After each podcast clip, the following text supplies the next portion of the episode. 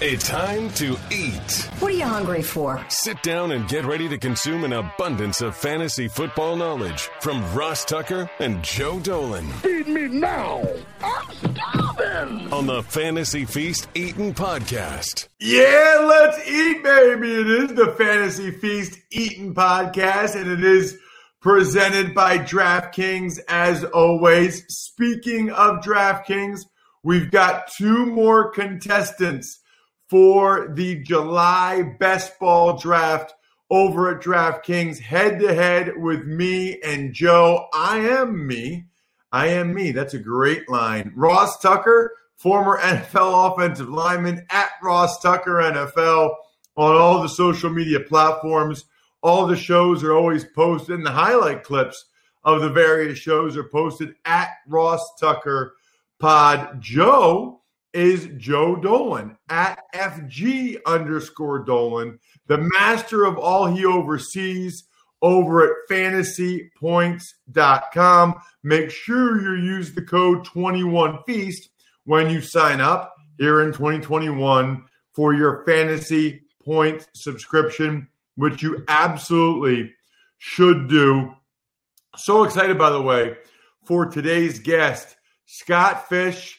He's like famous. I mean, he's more famous than me and Joe. That's for sure. Very much so. Everybody knows who Scott Fish is because of the Scott Fish Bowl. And we are going to be able to talk to Scott momentarily. The first thing I want, though, we got two more best ball contestants. Mike Shirk, who last week sent not only his Patreon, but also he signed up at fantasypoints.com. So kudos to Mike Shirk.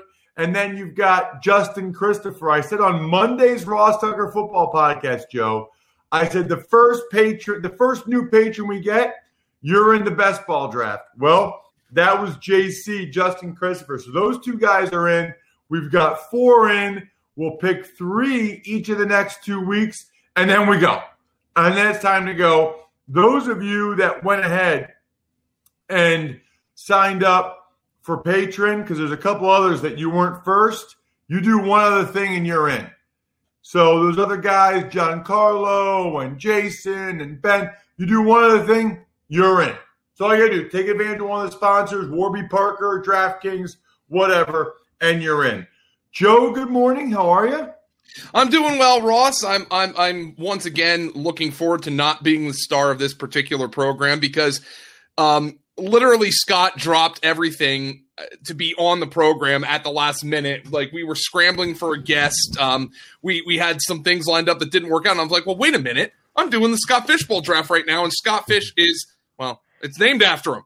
So we I like the double entendre there, Scott. It really it took me uh you know you wouldn't believe how long it took me to realize oh yeah fishbowl and bowl mm-hmm. it kind of has the football connotation there sure yeah uh, that's i'm a blockhead but it's great to have you on board um, i just got through my seventh pick in the fishbowl and ross i have to tell you we talk on here about strategy and all that stuff and best ball throw it out the window just throw it out the window. It is the single most uncomfortable draft anybody is in every year. So I have to thank you for torturing me, Scott. Yeah, that's that's part of the point of it. I wanna I wanna throw everybody off and put everybody on a leave on an even playing field and uh, try to think through the settings and try to figure out how to play. It's it's a lot of fun. It's a lot of fun. Thanks for having me on, by the way, guys. Yeah, Scott, thank you so much for coming on. At Scott Fish 24 is how you can find him on social media. Mm-hmm. Um, he's all over the place. ScottFishbowl.com is where you can hear more about the Scott Fishbowl draft. And I know, Scott, I, I know you've been on before, but yeah. it's been a while. Mm-hmm. So for people that are not familiar, can you please tell them about Scott Fishbowl? Sure, it's it's basically a giant pro am that brings in like uh, analysts from all of the industry, uh, celebrities like actors, actresses, former professional athletes. Uh, like this year, the theme is uh, bands, and like Mike Mills from REM is playing in the REM division. Like it's celebrities from all over. Along with analysts all over the industry and just regular fans, just people, fans of this show, fans of, you know, fantasy football, just playing alongside right with these people, interacting with them, chatting with them daily about their drafts. Um, it's just a giant fun event. And we, we use it to help raise a lot of money for charity. And it's, uh, it's just one heck of a, one heck of a ride every year. All right. So, so how did it start and what charity? Sure. So it started in 2010. Uh, it, it, grew really slowly. Like Mike Clay, who I'm sure you know, won the first one. Uh, we just started as a reader league for the site I ran at the time. But each year I kept inviting more and more analysts to come play. And when one analyst says he'll play, another analyst will be like, oh, if he's playing, I'll play. And it just steamrolled to the point where just almost everyone plays in this thing now. Uh, it's, so it's been a, it's this is the eleventh year. Um, and about five or six years ago, I was helping a buddy with a Toys for Tots drive in Las Vegas, and he, you know, he bought the toys in Las, in Las Vegas, and he couldn't do it the next year.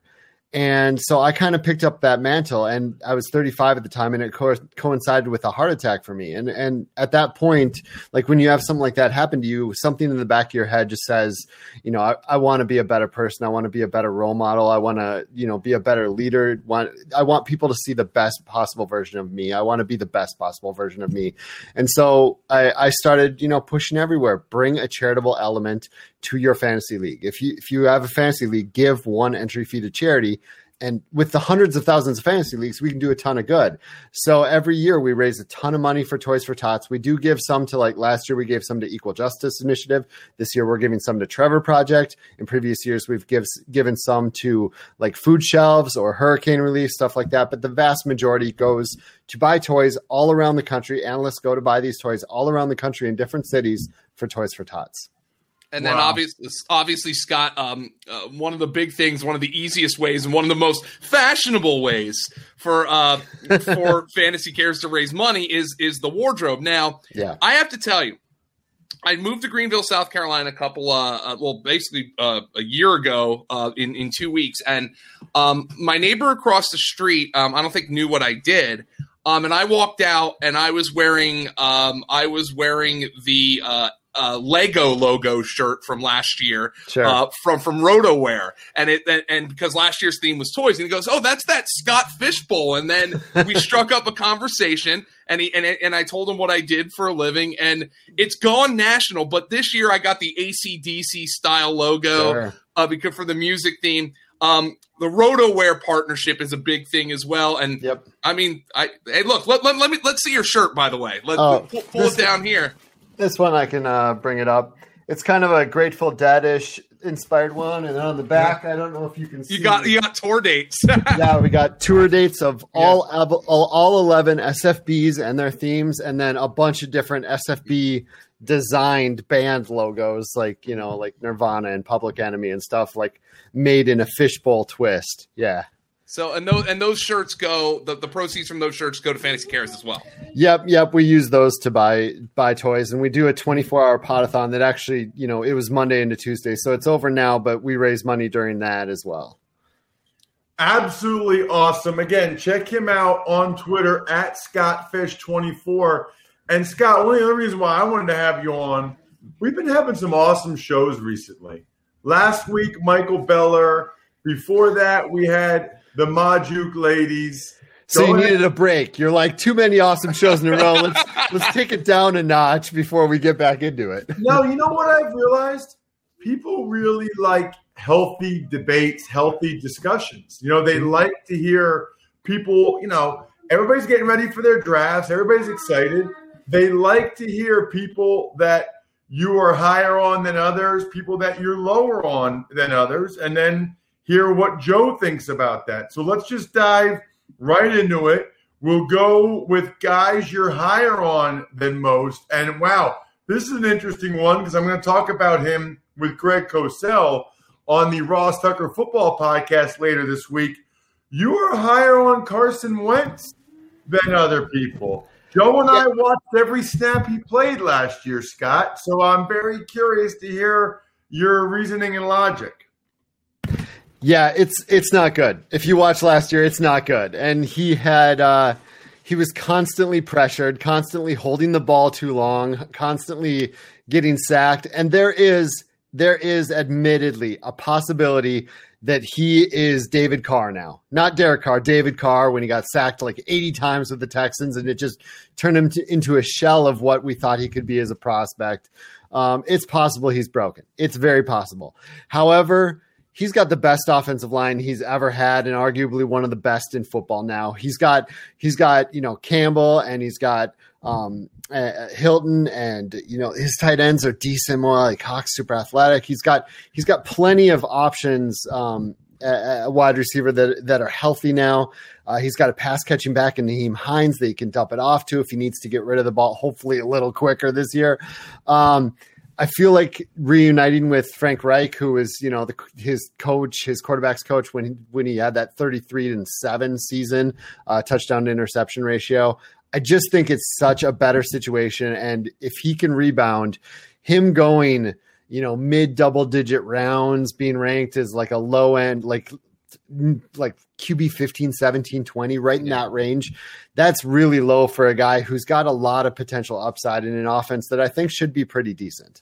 Uh, Scott, this actually leads me to another point because Ross and I, as Ross mentioned, we had been doing these shows where we're having a healthy debate, but I actually want to mix some kind of fishbowl analysis into this because Wentz is fascinating in the fishbowl because you weigh sacks as a negative, you weigh incompletions as a negative. So, um, when yeah. you're looking at that, the, so let, let's look at it from a macro perspective. Right. You're trying to level the playing field because I remember two years ago, Lamar Jackson just dominated the fishbowl because it's it, because it's super flex. You wanted to, to to kind of bring a way to bring those pocket passers who are out of vogue for fantasy back into the fold.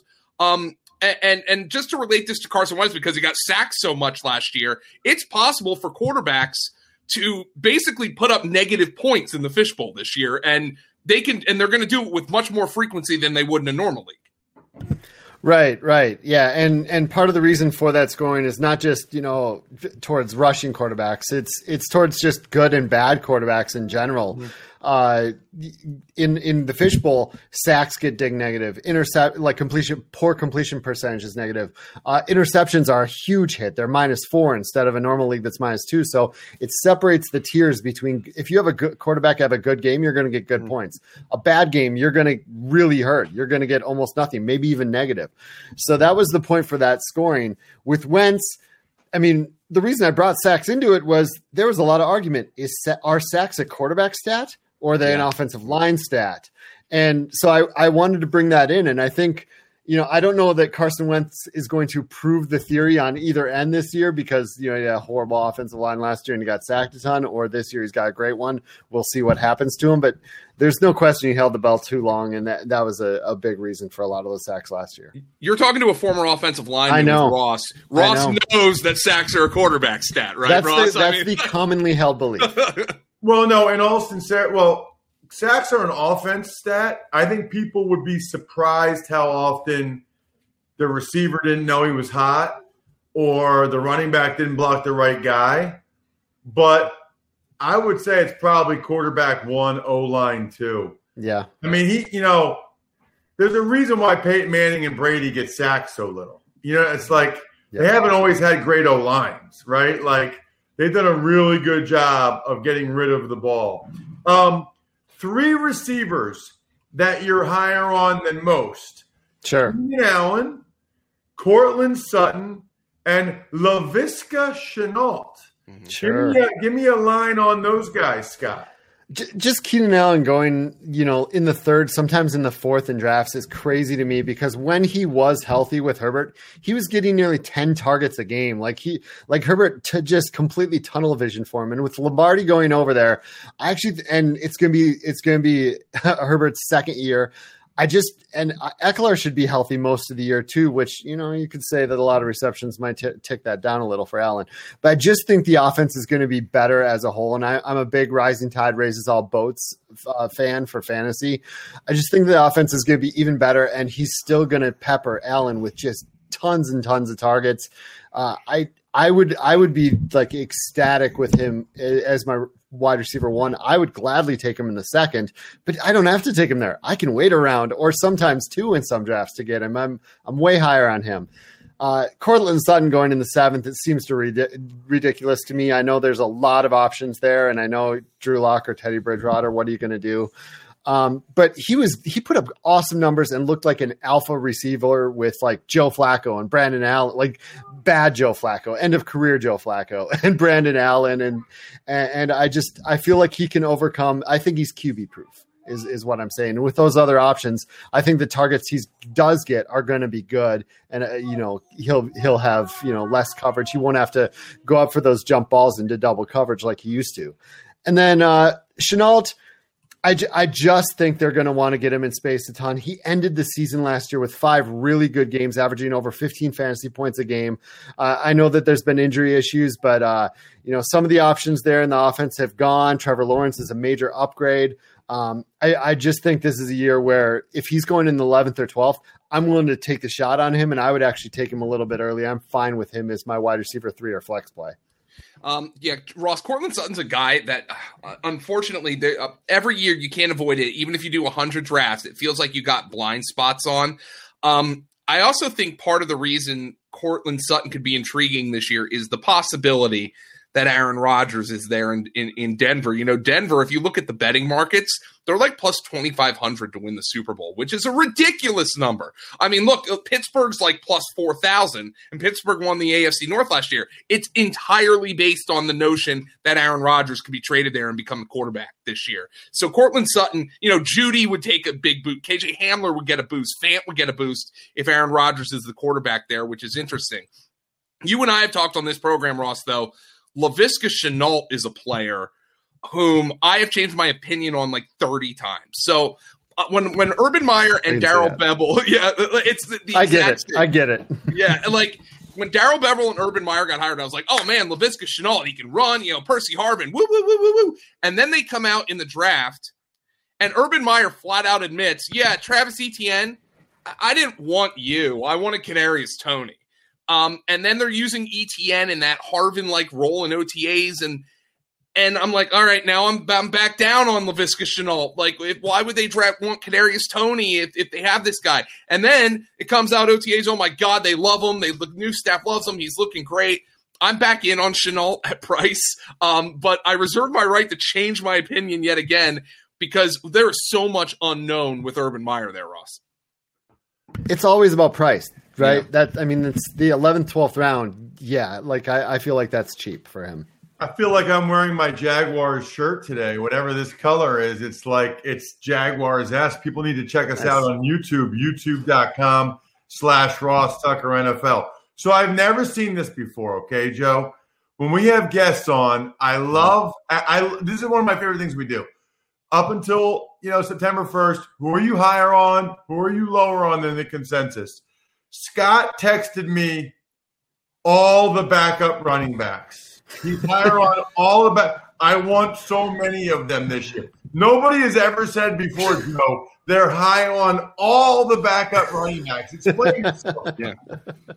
Well, so there's a lot of them. There's it's it's Tony Pollard, it's Alexander Mattison, it's Trey Sermon, who you can argue is he actually the backup or not? Yeah. Probably to Mostert at this point.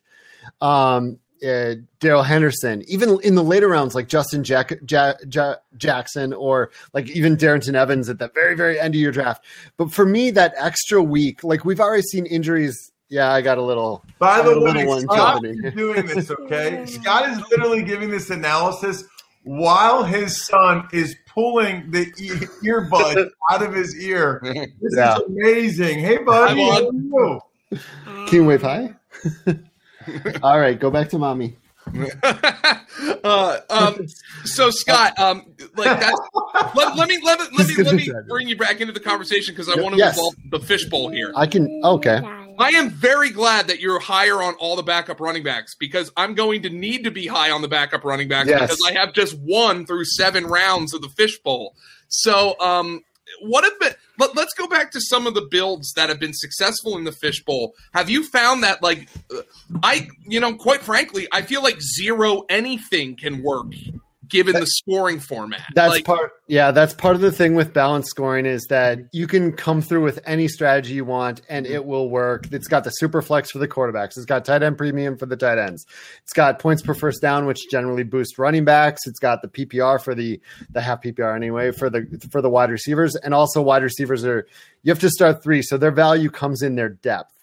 Mhm. Um, so I, I think you can use any strategy, but I, I really feel as far as those all the running backs, you know, Pollard, Mattison, Sermon, like Henderson, Henderson, th- those types, they're going 11th, 12th, 13th, 14th round. And this is a year where we got an extra game. We we already saw last year, and there's been a trend towards second running backs getting more and more work. More injuries are happening. There's, you know, you got bye weeks right in the middle of your season, six to fourteen. I figure with bye weeks, injuries, the extra game, coaches seen that we have the extra game, and already a trend towards the second running back getting more work.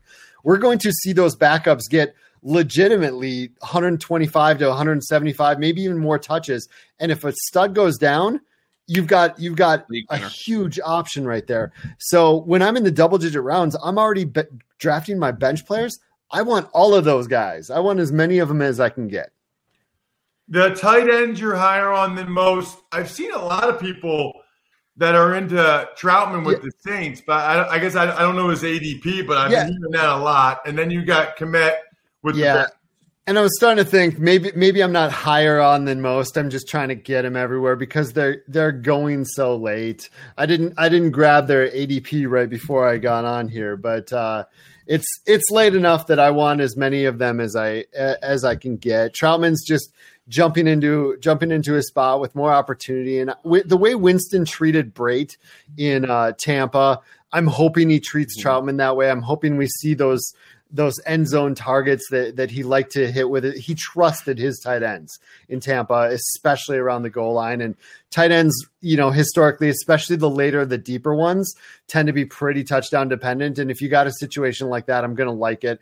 And and Kmet, I just I just think that I just think it's open for him to thrive there. I I think that I think that he's you know. Um, he's he ended the season last year with like six or seven targets, and in five of his last six games, he was really starting to get worked into that offense. I do like Mooney there, but I think I think Trautman is going to get a decent amount of work. So, Scott, let's talk about uh, more in, into the fishbowl and some of the rule changes that you made this year. Sure. Um, uh, like I said, the draft always makes me uncomfortable. I think it makes everybody uncomfortable. Like I think it's hard to write strategy pieces for it because the d- leagues are so different. But I, I think one of the biggest cliches in fantasy football is zigging when others zag. On a macro Sure. level, you zigged when others were zagging. Everybody is kicking kickers out of their leagues. Yeah. You brought them into the fishbowl. What's different about it? Uh, what and what what are you doing differently with kickers? What do you think the kickers are going to add to the fishbowl? You haven't. I, I've been in the league for years. You haven't had kickers or defenses uh, uh, as long as I can remember. What are you doing with kickers this year that's different than other leagues might be doing? Yeah, so there there's a thing in the industry where you want to ban kickers, get them out of the league. You know, there's there's a lot of people who think they're very unpredictable. Yeah, Ross, Ross is is- raising Ross his hand right here. Um, but there's also, you know, there, there's multiple reasons for that. But one of the main reasons is the, their scoring is random and whatnot. There are analysts that I really respect in this industry, uh, you know, like the John Paulsens and Andy Barons and and people like that that think kickers are very predictable and they're or not very but they're predictable and projectable and you can figure you can you can see the trends you can you can take kickers in in games that have high betting lines over under betting lines and they generally do well things like that. Um, so i wanted to cater to both parties. I wanted to make a compromise. I, I wanted a win-win-win situation where they want the band kickers people win the the kicker love the kicker lovers win and i win for mediating it i guess.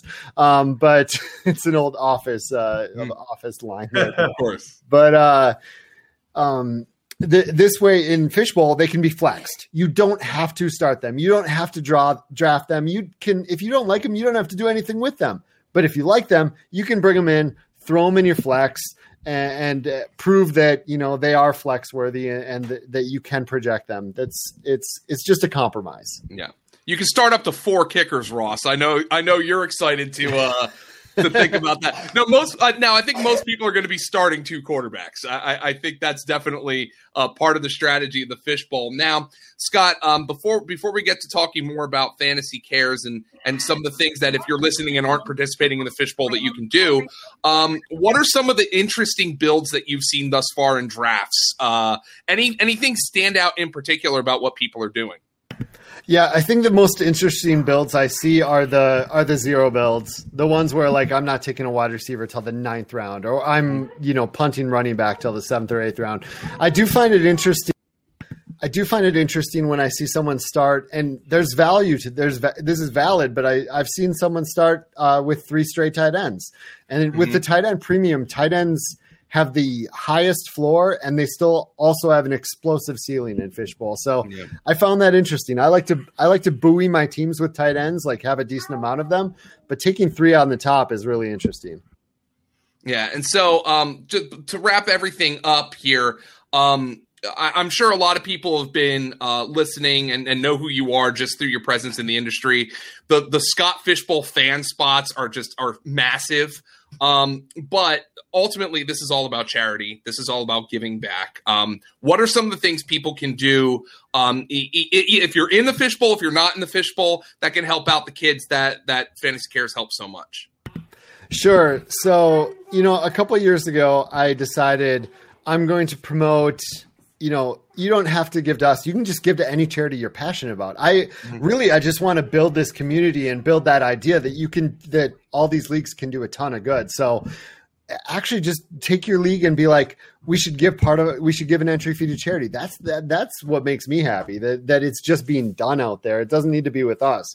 For us, most of our stuff is done now. The, the SF at SFB Podathon uh, handle on Twitter. Their their link to donate is still open. Um, you can do that, but otherwise, really just find something that you're passionate about and, and try to bring it to your league. That's that's that's the best way, honestly. Scott, uh, what you built this thing into is amazing. Um, I really appreciate you coming on the show, especially on short notice. You even brought an extra guest on with your son, which was awesome seriously, what you've done is really impressive, man. You should be extremely proud. And the goals that you set out for yourself after the heart attack, you're doing them. You know, like a lot of people say stuff like that, and then they don't actually like. You're doing them, man. Uh, thank you so much for coming on the show. We really appreciate it. Thank you guys for having me. This Thanks, was a lot Scott. of fun. I really appreciate it. Absolutely. Thank you so much. There he is, Scott Fish. Awesome having him on the show.